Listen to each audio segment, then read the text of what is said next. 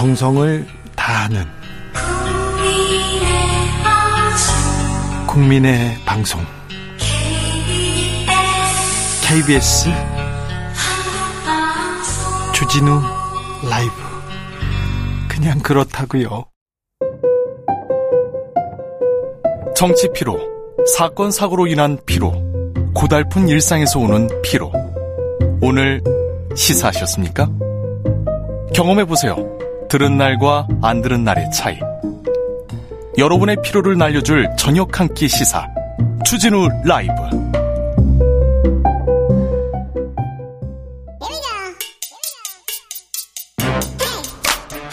과학을 향한 진지한 고민, 과학가의 수다. 주진우 라이브 과학 선생입니다. 이선호 엑소쌤 어서 오세요. 네, 반갑습니다. 자, 오늘은 어떤 수업 준비하셨어요? 어, 오늘은 사실 제가 주진우 라이브에서 3월쯤에 네. 챗 GPT에 대해서 한번 다룬 적이 있는데 네. 이 이런 애들을 이제 대화형 인공지능, 생성형 인공지능이라 하거든요. 네. 근데 불과 한 6, 7개월 사이에 또 너무 많은 발전들이 이루어져서 그러니까요. 그래서 오늘은 뭐 인공지능 딥페이크 기술, 심지어 이런 인공지능 때문에 요즘에는 보이스피싱이나 딥페이크 또 수많은 사람들이 일자리를 실제로 미국에서 잃고 잃고 이, 있습니다. 네네. 그래서 인공지능에 대한 과학 이야기를 준비해봤어요. 이거 미래의 일이 아니라요. 다가온 현실입니다. 지금 AI 기술이 급속도로 발전하면서 여러 현장, 여러 산업이 바뀌고 있습니다. 그래서 이 공부 해야 됩니다. 그런데요, 음, 인간하고 비슷한 생각을 한다. 네. AI가 네. 인간을 좀 뛰어넘는다 네. 하는데 인공지능의 개념부터 조금 좀 정립해야 될 것 같아요. 네. 쉽게 말하자면 네. 과거에 사람들은 이제 기계들을 개발했는데 네. 과거 같은 경우는 사람의 몸을 대체하려는 예를 들어서 청소기라든가 네. 그다음에 뭐 세탁기라든가 그러니까 몸의 육체 노동을 대체하려고 했는데 이제는 이 사람이 생각하는 이 정신 정신마저도 어 이제 기계가 대체하게 해보자. 어허. 그 정신을 대체하게 한 기계가 어떻게 보면 인공지능이라고 보면 될 것 같고요. 네. 사실 인공지능이 아주 오래 전부터 있었지만 최근 들어서 무서워진 이유가 이 컴퓨터랑 기존의 컴퓨터랑 다르게 학습을 하기 때문입니다. 예전에 인공지능 텔레비전 광고할 때 뭐였냐면요. 네.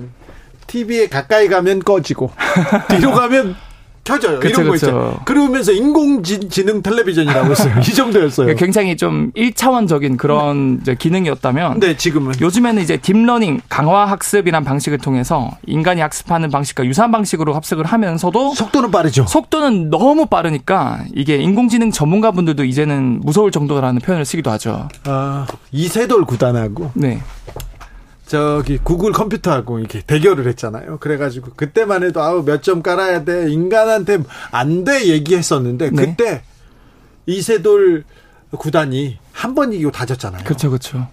그게 인류가 AI한테 마지막으로 이긴 네네네. 네. 마지막으로 이긴 승리였어요. 네. 근데 지금은 그보다 속도가 몇백 배 이렇게 성장했다고 해요. 네, 뭐 몇백 배가 아니고 뭐 몇만 배, 몇십만 배 이렇게 아, 계속 지금 이 순간에 또 하루하루가 지나면 어 기하급속으로 지금 뭐가 달라진 거죠? 인공지능에서? 어 한마디로 지금의 인공지능은 네. 잠재된 패턴들을 찾아낼 수 있는데요. 네. 이게 무슨 말인가 하니 우리가 말이랑 소를 구분할 수 있잖아요. 예. 근데 사실 도대체 뭘 보고 구분하냐 하면은 네. 우리가 뭐 사전적 차이점을 알고 구분하는 게 아니거든요. 예. 뭐 소랑 말 말 둘 다 네 개의 다리가 있고 털이 있고 꼬리가 있고 굉장히 비슷하지 않습니까? 네. 뭐 근데 우리는 설명 안 해도 알죠. 알죠, 딱 알죠. 그렇죠. 말하고 써고 구분 못하면 어. 집에 가야죠. 심지어 일란성 쌍둥이도 엄마는 딱 보면 구분을 하거든요. 예. 그래서 이런 우리가 말로는 그 차이를 설명 못해도 딱 이거는 소다, 이거는 말이다 예. 이렇게 구분하는데 이런 것들을 우리가 이제 말로 표현 못해도 경험적으로 차이를 찾아내는 걸 잠재된 패턴이라고 합니다. 네. 근데 초창기 인공지능은 이런 잠재된 패턴을 전혀 구분 못했는데 초창기에는요 언제까지인가 몰라도 강아지하고 고양이하고 계속 예, 구분을 못하는 걸 봤어요. 맞습니다. 근데 요즘에는 사람보다 더 이런 걸 잘 구분한다. 사람보다요? 네. 그래요? 네. 이제는 모든 거를 이제 사람보다 월등히 뛰어나게 구분하는 거죠. 왜 갑자기 이렇게 똑똑해진 거죠? 그게 사실은 이제 컴퓨터에 있는 소프트웨어 부속품 중에서 네. 이 계산을 엄청 빠르게 하는 GPU라는 장비가 있습니다. 네. 그래서 이 GPU가 최근 들어서 굉장히 많이 발달되다 보니까 가격도 싸지고 그래서 인공지능이 이 GPU를 엄청 때려 넣습니다. 네. 이렇게 때려 넣다 보니까 인공지능들이 갑자기 이 잠재된 패턴들을 찾아내는 일을 굉장히 잘하는 거예요. 네. 어, 흥미로운 점은 이러한 인공지능이 학습을 시킬 수 있는데 예. 그 학습량이 10의 22 제곱 정도의 데이터 이게 매개 변수라고 하는데 이 정도만 넣어주면은 갑 자기 없던 능력들이 생겨나기 시작하는 거예요. 그게 무슨 말이냐면 이걸 네. 창발성이라고 하는데 갑자기 작곡을 잘하고요. 예. 그림을 잘 그리고요. 네. 수련 능력이 올라가서 사람 말귀를 잘 알아듣고 그러는 거예요. 예. 근데 더 놀라운 점은 얘네들이 왜 10의 22 제곱 이상의 합승량을 넣었을 때 매개 변수를 넣었을 때 왜 갑자기 기하급수적으로 똑똑해지는지는 과학자들 모르겠대요. 예. 그래서 이게 굉장히 지금 너무 도움되면서 좋으면서도 그 이유를 모르니까 굉장히 좀 무서운 거라고 볼 수 있는 거죠. 네. 음. 저기 제가 네. 인공지능 네. 그림을 그려가지고 네. 그리, 그림을 그려가지고 집에다도 갖다 놓고 그랬어요. 관심이 많아가지고 작년에 공부하고 그랬는데 네. 그림 그리는 인공지능이 엄청 발달했는데 어, 좀 손발을 그릴 때는 좀 어색하다. 네. 유독 손발을 못 그린다 그런 지적은 있어요. 맞아, 맞아요. 네. 왜 그럴까요, 그거는? 그래서 아직까지 인공지능이 진짜 우리가 생각하는 그런 엄청난 완벽한 인공지능까지 도달한 건 아니기 때문에 네. 이런 섬세한 조금 부족한 게 있어요. 맞아요. 뭐 손가락 개수를 실수를 한다던가 네. 뭐 그런 것들이 나오고 있지만 이런 것들도 계속 보완이 되고 있고요. 네. 뭐 아무튼 제가 방금 말씀드린 이런 그 인공지능을 생성형 인공지능이라 그러는데 이제는 각 분야별로 특화 를 시키면 뭐 예를 들어서 사람의 말귀를 알아먹고 대답을 잘할 수 있게 된 챗GPT 같은 대화형 인공지능도 나오고 있고요. 예. 뭐 예를 들어서 비 오는 날에 어울리는 음악 하나 만들어줘. 아, 하면 또 거기에 만들어줘요. 맞는 새로운 전혀 없었던 음악을 작곡하기도 하고요. 요즘은요 아이들하고 이거 해봤으면 좋겠어. 아이한테 동화를 만들어주는 거예요. 매일매일 매일 네. 그러니까 그러면 인공지능한테 네. 우리 아이에 맞춰서 이게 동화를 하나 만들어줘 해서 매일매일 만들 수도 있잖아요. 맞습니다. 이럴 수도 있어요. 매일매일 그림도 그려줄 수도 있고. 요즘에는 뭐 교과서도 만들어. 그렇죠. 뭐 바드라든가 챗GPT로 서로 완전 다른 동화 이야기 만들어주면 또 만들어줍니다. 인물만 이렇게 조금 넣잖아요. 동화 소설 잘 씁니다. 잘 써요. 이게 단순히 글쓰기가 아니라 음악, 작곡, 뭐 예술, 뭐 또는 그래픽 모든 분야가 이렇게 인공지능이 지금 점령을 하고 있다 보니까 네. 미국에서는 작가들이 파업하는 거 아니에요? 네, 지금 총파업을 하였고요. 예. 실직자도 지금 생겨나고 있고 배우들도 파업하고 있고요. 맞습니다, 맞습니다. 네. 네. 실직자들이 막 생겨나고 있어요. 네네. 자, 자, 그 배우들은 네. 그, 사, 그 배우 얼굴을 딥페이크로 이렇게 합성해가지고 네네. 이제 그 저작권을 자기네들이 갖겠다 이런 얘기가 나와서 이걸 가지고 좀 어. 조금 그 분쟁의 소지가 있다고 하는데 네네. 이건 좀 위험할 것 같습니다. 네, 맞습니다. 그래서 사실은 뭐 그 헐리우드 배우분들이나 아니면 뭐 작가분들도 이게 너무 저작가 문제라던가 우리가 만들어낸 창작물을 그대로 이제 경험 삼아서 인공지능이 훈련을 시켜서 뭔가 창작물을 만들어내면은 그거에 대한 소유권은 과연 누굴 거냐. 그렇죠. 그래서 거의 한 150여일 파업을 했고 최근에 이 인간 측이 어떻게 보면 네. 인공지능과 인간이 싸운다고 쳤을 때 네. 인간 측이 이제 승리했다. 파업이 이제 곧 멈출 거라고 그래요. 아, 그래요? 그래서 이런 저작권이라든가 이런 건 기본권을 지켜주기로 지금 법안이 준비되고 있다고 하고요. 네. 그리고 특히나 이 딥페이크 같은 기술이 무서운 이유가 딥페이크는 인공지능과 인공지능을 대결을 시킵니다. 예? 이게 무슨 말인고 하니 예를 들어서 제가 주 기자님을 합성한 새로운 영상을 만들어 달라고 그래요. 예? 주 기자님이 이 과학 커뮤니케이터 엑소쌤을 사랑해 하고 내가 너에게 유산을 다 줄게라는 목소리까지 그리고 그 영상까지 인위적으로 만들어요. 예. 그래서 이제 제가 주 기자님의 이제 재산을 탐낸다고 말을 했을 때 예? 그게 가능한 이유가 인공지능이 뭔가를 만들어내는 인공지능이 있고요. 예. 반대로 이걸 감시하는 인공지능도 있습니다. 예. 그래서 얘네 둘을 대결시키면 무한히 대결하다 보면은 결국 이 만들어지는 이 초안이 첫 번째 창작물은 되게 허접하지만 예. 점점 감시를 받다 보면은 수정 보완을 거쳐서 무한히 수정을 하다 보면은 원본이랑 구분할 수 없을 정도의 복제물이 합성물이 나온다라는 거죠. 그러니까요. 음. 와. 그래서 요즘에는 딥페이크 기술뿐만 아니라 이제는 목소리까지 목소리, 네. 그대로 따라하거든요. 그 목소리를 몇 개만 넣어주면요, 마이클 잭슨이 눈물 젖은 두만강을 아주 똑같이 부를 수 있어요. 그래서 이게 참 기술적으로 참 멋진 일인데 네. 심지어 최근에는 뭐 인디아나 존스 5편에는 뭐 주인공을 그 인공지능 그 그래픽으로 대체해서 실제로 배우가 촬영을 안 하고요. 네. 그냥 인공지능이 나와서 이제 연기를 하기도 하고요. 네. 뭐 그런 것들이 참 장점도 있지만 단점으로는 이 보이스피싱 기술이 이 딥페이크랑 목소리가 결합돼서 실제로 영상 통화를 해도 자녀랑 얼굴이 똑같아요. 목소리까지 똑같아요. 네. 그래서 이런 것들이 굉장히 악용이 될 수 있기 때문에 우리가 이거를 방지하는 기술도 당장 필요하다라고 볼 수 있는 거죠. 아, 그래요? 네. 네, 영화처럼 인공지능이 진짜 우리를 막 공격하거나 막 그럼 어떻게 해요? 어느 정도 발전한 거예요? 어, 사실은 제가 방금 말씀드린 것처럼 뭐 지금 당장 헐리우드 영화에서도 배우들을 대신해서 인공지능이 그 배우 역할로 연기를 하는 경우도 있지만 그것보다도 굉장히 좀 무서운 사례 중 하나가 한 가지 예로 최근에 인공지능이 탑재된 드론이 모의 훈련을 진행을 하였습니다. 네? 그래서 그 드론이 어, 임무 자체가 적군의 기지를 공격하게끔 하는 임무가 주어졌고 예. 이적 기지를 많이 파괴할수록 높은 점수를 얻는 일종의 강학습 개념을 넣었습니다. 예. 그런데 이제 적군을 공격하기 직전에 이 사람으로부터 조종자가 공격 금지 명령을 인공지능 드론에게 내렸더니 인공지능 드론은 적군을 섬멸하는 임무를 완수하기 위해서 오히려 조종자의 발포 금지 명령은 명령은 자체가 무시해요? 무시를 하고 어. 오히려 조종자를 공격했다고요. 아 그래요? 네. 그래서 이제 위험하네요. 이 프로그래밍 한 사람이 조종자 공격하지 말라고 추가 명령을 내렸습니다. 네. 그랬더니 심지어 예, 인공지능이 어떤 행동을 했냐면 오히려 조종자와 드론이 교신하는 이 통신탑을 파괴해버려요. 그래요? 네. 그래서 어떻게 보면 이거에 어 이제 의미하는 바가 이 인공지능에게 잘못된 목적을 심어주면 네. 인간의 명령을 듣기보다는 네. 듣기보다는 스스로 판단해서 인간을 공격할 가능성을 어, 보여줬다는 점에서 우려가 된다는 목소리가 굉장히 커지고 있기도 하죠. 어이고 영화에서 보는 것 같아요. 그렇죠, 그렇죠. 네. 근데 이게 진짜로 미국에서 모의 시뮬레이션 훈련을 했는데 이 사례가 나왔고요. 네. 그래서 굉장히 어떻게 보면 우리가 인공지능이라는 이 도구가 인류 발전은 굉장히 기하급수적으로 올릴 수 있지만 네. 어, 양면의 날이 될 수 있다. 그래서 우리가 많은 생각을 하고 조심스럽게 다뤄야 되지 않을까라고 생각을 합니다. 아, 인공지능이 지금 하, 많은 그 많은 것을 가져다 줄 수도 있는데 이 혁명이 과연 우리한테 아름다운 모습만 줄까 이 얘기합니다. 손정희 씨가 음 뭐 그손 마사요시 있지 않습니까? 네네. 일본 소프트뱅크 네. 회장 아, 인공지능은 전지전능하다 이런 얘기까지 했어요. 아 그렇죠. 근데 이게 사실 과학이라는 건 도구이자 도구이지 이게 진리는 아니거든요. 네.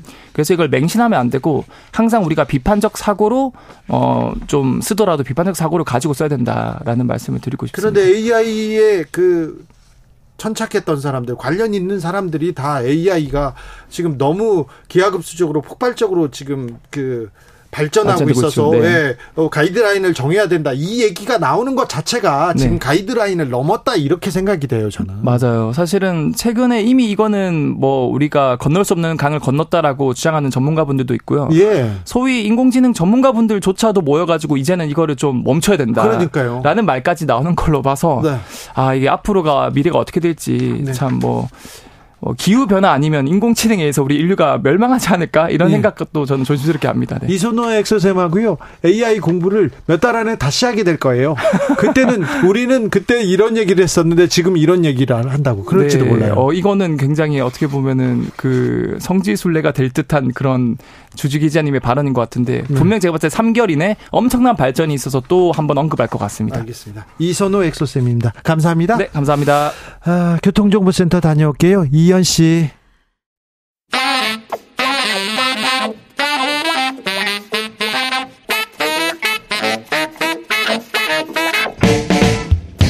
세계는 넓고 이슈는 많다. 우리의 시야를 국제적으로 넓혀 보겠습니다. 국내 뉴스, 국제 이슈 다 덤벼라. 지금은 글로벌 시대. 국제적 촉의 세계로 들어가 봅니다. 세계적인 평론 스케일 임상훈 인문결 연구소장 어서 오세요. 안녕하십니까. 아니 소장님 그런데 미국 하원 의장은 어떤 일이 지금 벌어지고 있습니까? 이분 어, 올라갈 때도 어렵더니 바로 해임됐다고요? 예, 올 1월 달에 아주 아주 어렵게 네. 아마 미국 의회 역사상 가장 어렵게 의, 그 하원 의장이 당선이 됐는데 네. 미국 역, 의회 역사상 처음으로 해임이 됐습니다. 네. 그러니까 이제 처음에 이 일이 벌어진 것은 소위 우리가 셧다운이라고 하잖아요. 그러니까 연방 정부의 예산을 어, 의회가 이제 그 승인을 잘 해주지 않아서 이제 이런 일이 일어나는 것이 주로 이 행정부하고 의회 권력하고 이제 서로 다른 당이 나눠 가질 때 이러지 않습니까? 네. 이번 같은 경우도 그러니까는 어, 하원을 지금 공화당이 다수당으로 장악을 하고 있기 때문에 아 다음 연도 그 다음 회기의 그 예산안을 어, 행정부가 이제 바이든 행정부가 올린 것을 하원이 이제 인정을 해주지 않았습니다. 네. 그러니까 무엇이 걸렸었냐면은 그러니까는 바, 그 바이든 행정부에서는 우크라이나의 전쟁 지원에 대한 자금이 더 필요하다라는 것을 했는데 공화당에서는 우리 잘 알려진 것처럼 우크라이나에 더 이상 이만큼의 지원은 안 된다 네. 이런 입장 아닙니까? 그러니까 그 예산을 지원할 수 없다.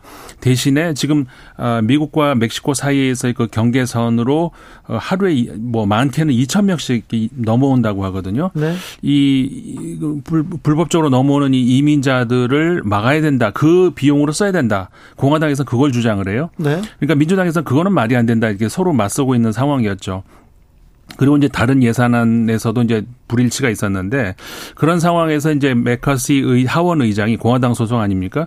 중재안을 낸 것이 그렇다면은 아 일단 45일 동안 이 임시 예산을 편성을 하는데 그 기간 동안에 우크라이나에 지원하겠다는 그 비용 그럼 빼자 하지 말자 네. 대신에 공화당에서 주장하는 그 이민자를 막는 그 예산 그것도 빼자 양쪽을 다 빼자 네.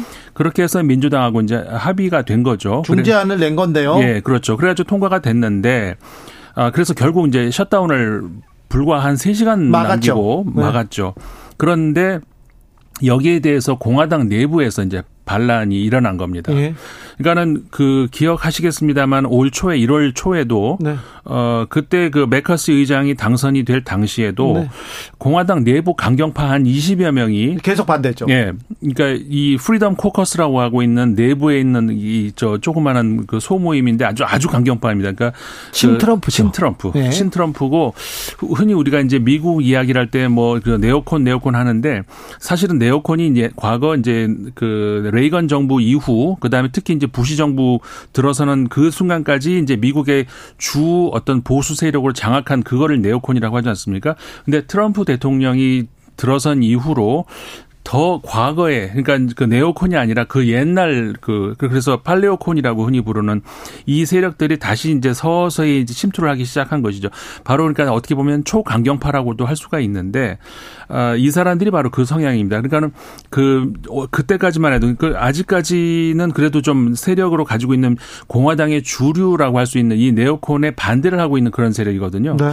그러니까는 이게 정치가 어느 한쪽으로 이제 확 기울을 때는 아이 저기 소수 강경파가 목소리를 못 내지 않습니까? 네. 근데 현재의 미국 경우처럼 그리고 전 세계 많은 경우처럼 민주당 공화당 미국의 경우 둘이 아주 비등비등한 그 수준으로 경쟁을 할 때 결국 극단적인 그 소수의 목소리가 결정적으로 이 모든 걸 끌고 간다는 이게 의회 그 올 초에 의장이 선거를 통해서 뽑힐 당시에도 그러겠고 이번에 해임 당하는 그그 그 순간에서도 마찬가지로 해임안을 제출을 했거든요. 네. 근데 이 해임안을 제출한 것이 좀 이것도 참 아이러니한 것이 어 메커시 의장이 그 1월 달에 당선이 될 때도 이그 극단적인 세력하고 네. 합의를 한 것이 그 해임안을 한 명만 그러면은 제출을 해도 회의를 통해서 표결을 할 수 있다라는 걸 받아들여라 했거든요. 결국 그 받아들였어요. 그러니까 이번에도 그 게이츠 의원 공화당의 그 프리덤 코커스 소속의 게이츠 의원이 한 명이 이거를 해임 그, 아, 결의안을 그 냈는데 이게 이번에 이제 그 결국은 통과가 된 거죠. 네.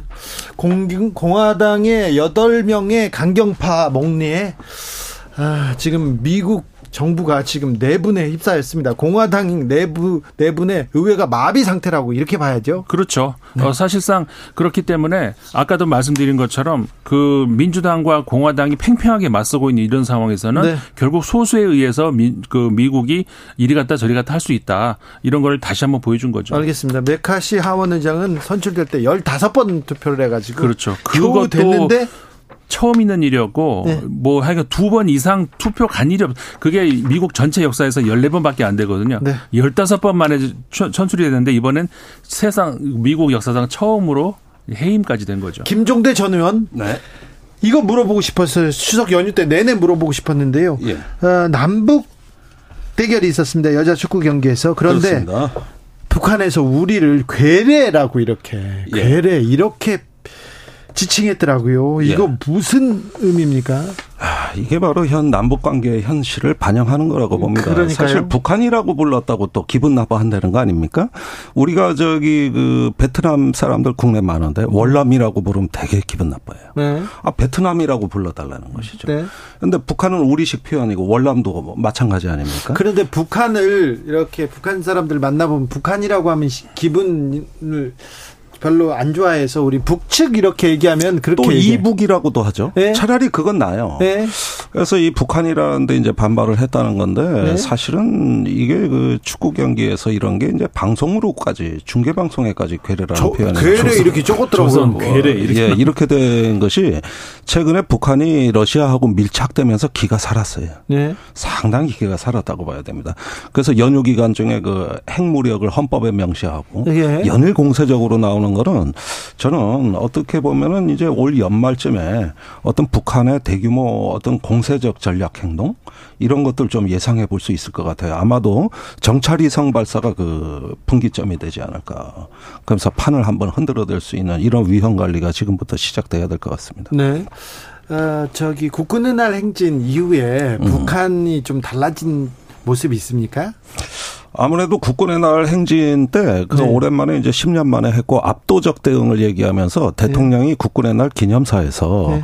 북한이 핵을 사용하면 정권이 종식될 것. 네. 이렇게 하고 또 국방부가 정권이 종말을 맞이할 것 하면서 굉장히 그 북한의 어떤 정신적 신경줄을 집중해서 어 저기 타격하고 있어요. 네. 그러다 보니까 북에서는 이제 그어 핵무력을 갖다 헌법에 명시하고 이제 다종화된 어떤 핵 개발, 그다음에 실전 배치를 압박하는 이 부분이 제가 보기엔 여태까지 나온 것 중에서 가장 세요. 그래서 다종화된 핵무기를 실전 배치한다. 이건 누가 봐도 남한을 상대로 한 겨냥한 메시지거든요. 네. 예, 그런 점에서는 올해 어 올해 그 추석 연휴가 전혀 사실은 국제 정세가 평화롭지 않았다. 음. 특히 한반도 정세가 매우 긴장이 높았다고 볼 수 있겠습니다. 14 공동선언 16년째인가요? 지금 2007년에 네. 14 선언이 있었죠. 그런데 네.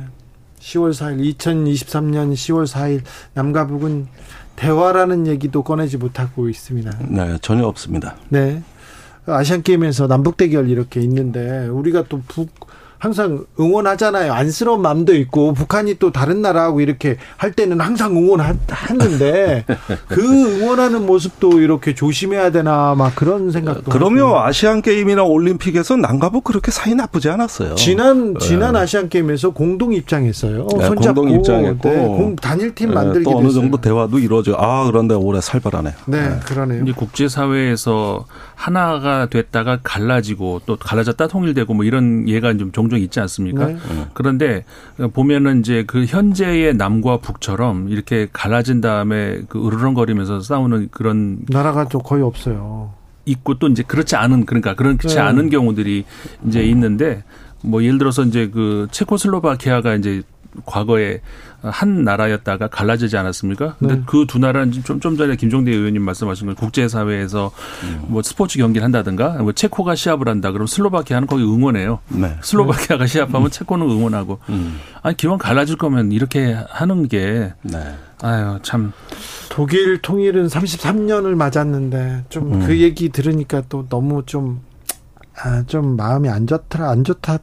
뭐 응원, 뭐, 뭐, 그 축하할 일이고 저 우리가 세계 평화에 기여했다 이렇게 박수 쳐줄 만한 일인데 우리는 음. 뭔가 이런 생각도 합니다. 네. 괴뢰가 무슨 뜻인가요? 4일2호님께서 이렇게 얘기하는데. 아, 어, 젊은 분들은 잘 모르실 수도 네. 있겠네요. 괴뢰란 말 요즘에 네. 안 쓰는군요. 예, 허수아비, 그리고 꼭두각시 이런 거 있잖아요. 그렇습니다. 네. 민속국에서 꼭두각시에 나오는 그 인형을 뜻합니다. 괴뢰. 음. 그러면서 우리도 북한 괴뢰 그랬었어요 예전에. 네, 맞습니다. 북괴라 그랬죠. 네, 북괴. 북괴 줄여서. 네. 북괴 중공 뭐. 네. 그러니까 지금 나오는 표현들이 거의 냉전형 네, 언어들 맞아요. 아닙니까? 네, 그렇죠. 엄청난 퇴행이죠. 네. 아무튼 남, 남이 부추기는 대로 따라 움직이는 사람들을 비유적으로 일으키는 말인데 어, 북한 괴뢰는 우리는 소련이나 중국의 앞에서 꼭두각시다 이렇게 낮춰 부르는 그러니까 얘기였잖아요. 북한은 남한이 미제의 꼭두각시다. 네. 그다음에 우리는 북한이 저기 합법적인 정부가 아니라 네. 저기 저 일종의 어떤 반국가 단체다. 국가로 네. 인정도 안 했잖아요. 네. 그러니까 서로 괴뢰라고 부르는 거죠. 그렇죠. 네. 그러다가 그게 냉전 시대였어요. 네. 전두환 정부 이후에 이 괴뢰라는 말이 사라졌다. 이렇게 거의 사라졌는데 음. 2023년에 남북 관계가 얼마나 경색됐으면 우리가 괴뢰라는 네, 말을 진짜 오랜만에 듣는 영화입니다. 그러니까 과거에는 그 보수 정부, 진보 정부 이런 게 없, 그 북한 문제에 있어서는 거의 없었단 말이에요. 네. 사실상 이 보수 정부가 그 북한과의 관계에 있어서 좀더 통일 지향적으로 먼 훗날일지라도 네. 그런 쪽으로 이제 관리를 해왔지. 그 이렇게 파탄을 나는 내는 그 보수 정부는 과거에 없었었죠. 그러게요. 네, 좀 안타깝습니다. 그 말 듣고 좀 슬펐어요. 여러분도 비슷한 생각을 하셨겠지만, 네. 우크라이나 전쟁은 어떻게 흘러갑니까? 아, 지금 저는 이거 굉장히 지금 어떤 분기점에 와 있다고 봅니다. 네. 그 지금 이번에 아까 미 하원 의장 회의만에 가장 큰 희생자는 우크라이나예요. 왜? 예. 지금 우크라이나 지원 예산을 편성해서 집행할 수가 없어요, 미국이. 네. 240억 달러 정도 지금 긴급히 지원을 해야 되는데 네. 최대 할 수 있는 게 지금 3억 달러로 예상이 되고요. 거기에다가 예산이 그 본 예산이 집행이 안 되면 이거 예산에 집행이 어렵습니다. 네. 지금 임시 예산에서는 지원이 안 돼요. 거기에다가 우크라이나 전황을 보면은 이게 미국을 비롯한 서방과 우크라이나의 전략의 균열이 보입니다. 그러니까 여름부터 우크라이나 대반격은 도네스크, 루안스크의 그 소규모 영토 회복 여기에 집중됐는데 이러다 보니까 그냥 전력을 소비만 하지 큰 전과가 없어요. 네. 근데 미국은 전략을 집중해서 네. 그 크림반도와 러시아를 잇는 헤르손을 갖다 집중 타격을 해가지고 전략적으로 러시아를 압박하는 이런 전쟁을 원했는데 영토 실지 회복에 집착한 나머지 여러 군데서 산발적 전투를 했단 말이에요. 그렇게 되니까 성과가 나올 게 없고 그다음에 파상 공세는 연대급 대규모 부대가 동원돼야 되는데 주로 대대급 전투를 했거든요. 그러니까 국지전밖에 안 되는 거예요. 네. 이렇게 하면 계속 소모가 되고 희생자가 엄청 발생하는 거죠. 그러다 보니까 국제 탄약이 없다고 하고 네, 국제 사회에서의 지원도 네. 지금 우크라이나 입장에서는 상당히 지금 발등에 불이 떨어졌거든요. 지금 좀 전에 의원님 말씀하신 것처럼 미국 의회에서 지금 당장 그 어, 이렇게 하원 의장이 이렇게 해임된 상황에서 예. 거기에 정신 쓸 수가 없어요. 결국은 그리고 하, 해임된 결정적인 이유 중에 하나가 네. 바로 그 우크라이나 지원 문제 때문에였거든요. 그렇기 때문에 앞으로 쉽게 그 민주당 정부라 하더라도 어, 지원 이야기가 쉽게 나오지 않을 겁니다. 아니 거기에다가 슬로바키아하고 폴란드가 저기 우크라이나 지원을 중단한다고 음. 벌써 이렇게 공언을 하고 있으니 제가 보기에는 이 자유주의 세력의 대러시아 연대가 지금 이게 지속 가능하냐 아주 중대한 질문을 지금 받아야 될 상황입니다. 결정적으로 그렇기 때문에 그러니까 처음에 전쟁이 날 때도 그러니까 우리가 이제 항상 이런 이야기를 하면은 자꾸 한쪽으로 몰아가는데 러시아가 침공을 했고 네. 러시아가 침공을 한 것에 대해서 국제적인 사회 국제사회에서 규탄을 해야 되는 건 맞습니다. 규탄합니다. 비난합니다. 그거, 그거 말고 네. 그런데 전쟁을 왜 막지 못했느냐 하는 차원에서 미국이 어 지난해 2월 이전부터 많이 경고를 내렸단 말이에요. 예. 그런데 그리고 그 우크라이나의 전 대통령들이 전임 대통령들이 왜 나토에 가입하고 싶지 않았겠습니까? 그렇게 원하는 대통령들 친서방 대통령들 많이 있었어요. 네. 근데 그 사람들이 못하는 것이 지금 러시아와의 그런 관계 속에서 진짜 살얼음 위를 걷고 있던 상황이었거든요. 진짜 외교가 그래서 필요하고 중요한 그렇죠. 그래서 못했던 거예요. 네. 그런데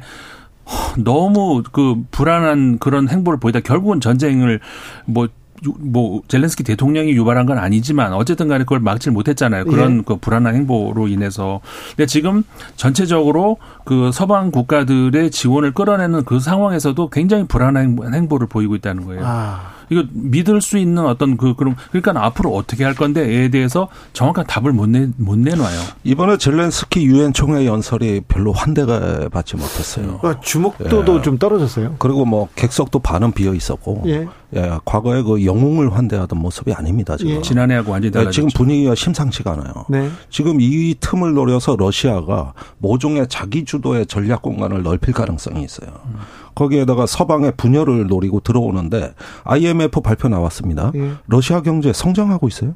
아. 올해 전망치 1.3% 성장, 내년 1.5% 성장. 우리나라보다 더 높을 아, 더 수도 높아요. 있어요. 그런데 우크라 저 러시아 자체 발표는 2.8%예요. 아, 네. 그러니까 서방의 경제 제재가 이게 성공 못했다는 얘기가 되는 거거든요. 그렇죠. 아, 그리고 러시아가 회복하고 있다는 얘기거든요. 옆에서 또 석유 팔고 또 천연가스 팔잖아요. 중국, 인도가 무역을 해준 겁니다. 그래가지고 그 뒷배를 타고 러시아 경제가 회복되고 있다는 얘기거든요.